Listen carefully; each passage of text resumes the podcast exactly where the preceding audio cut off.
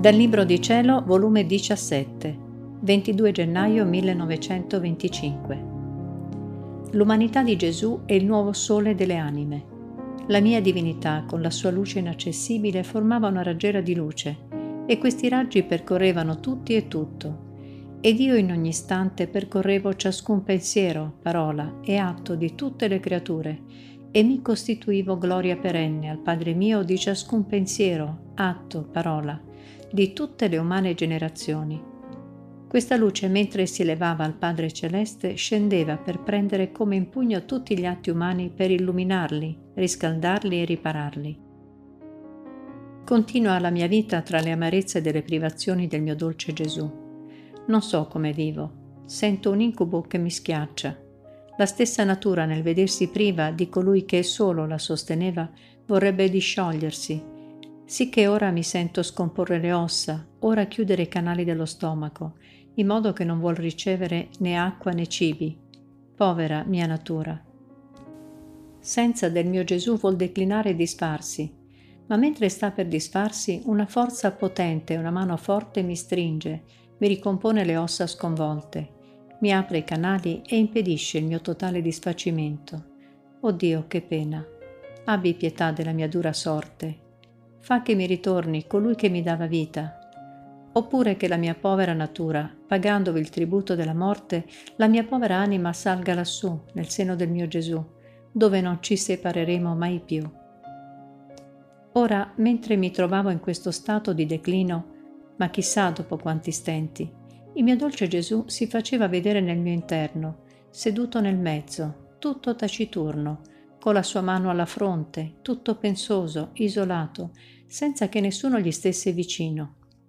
E sebbene stesse nel mio interno, c'era tanto spazio in me, che io ero lontana da lui e lui era lontano da me, sicché sola io, solo Gesù.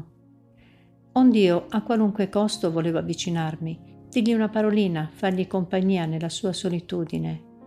Onde non so come, quello spazio si è ristretto quello spazio mi sembrava che fosse il mondo, in cui Gesù stava nel centro, e Gesù pareva impensierito sulla sorte del mondo che corre precipitoso nel suo sfacelo.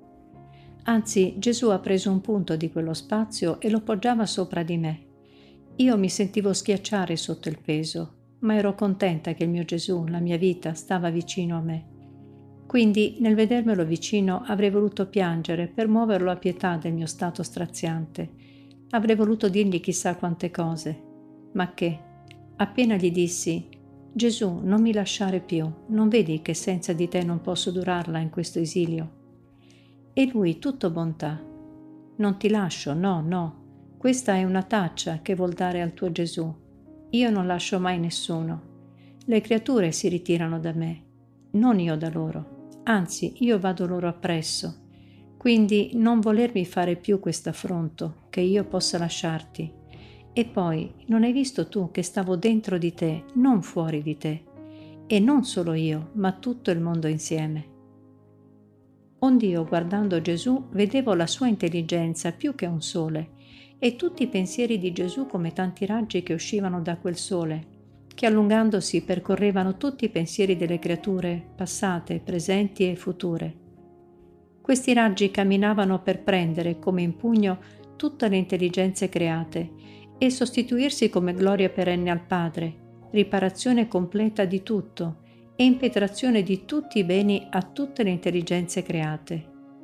Onde Gesù, tirandomi a sé, mi ha detto, Figlia mia, questo sole che tu vedi nell'intelligenza della mia umanità fu formato dalla mia divinità, la quale mi dotò con la potenza creatrice e con l'onniveggenza di tutte le cose, in modo che io dovevo essere il nuovo sole delle anime. E come il sole che creai per bene della natura percorre con la sua luce tutta la terra, senza negare a nessuno gli effetti della sua luce, adonta che non si parta dal cielo, ma fa partire dal suo centro i raggi che portano i beni che contiene il sole sulla terra.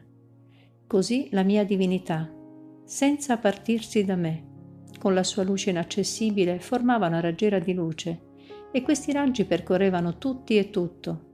Ed io in ogni istante percorrevo ciascun pensiero, parola e atto di tutte le creature, e mi costituivo gloria perenne al Padre mio di ciascun pensiero, atto, parola, di tutte le umane generazioni.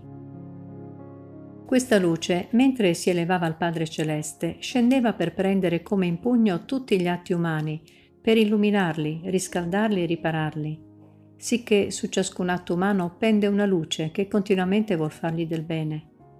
In me il fare questo era come connaturale. Tu, figlia mia, non hai questa potenza di fare in tutti gli atti un atto solo, come facevo io. Perciò, nella mia volontà, percorrerai ad uno ad uno ciascun raggio e a poco a poco farai la via che fece la mia umanità. Ond'io ho cercato di percorrere il primo raggio, poi il secondo e via via, ma, oh potenza del divin volere, mentre percorrevo quei raggi io ero tanto piccola che mi sembrava di essere diventata un atomo, e questo atomo ora si trovava nell'intelligenza divina e percorreva le intelligenze delle creature, ora nella parola e ora nel moto divino, e percorreva le parole e i moti delle creature, e così di tutto il resto. Onde la divinità, nel vedere la mia estrema piccolezza nella loro intelligenza, nella loro parola e nel loro moto, presa d'amore della mia piccolezza, restavano rapiti e compiaciuti e hanno detto, questa piccolezza ci rapisce e nel vederla entrare nei nostri stessi atti per farli insieme con noi, per diffonderli su tutti, proviamo tale gioia e tale compiacimento e riceviamo la stessa gloria nostra, che con tutto amore le diamo la libertà di entrare in noi per farla operare insieme con noi. Io mi sentivo tutta confusa nel sentire ciò e dicevo tra me, io non faccio nulla, è il divin volere che mi porta fra le sue braccia, quindi tutta la gloria è della sua adorabile volontà.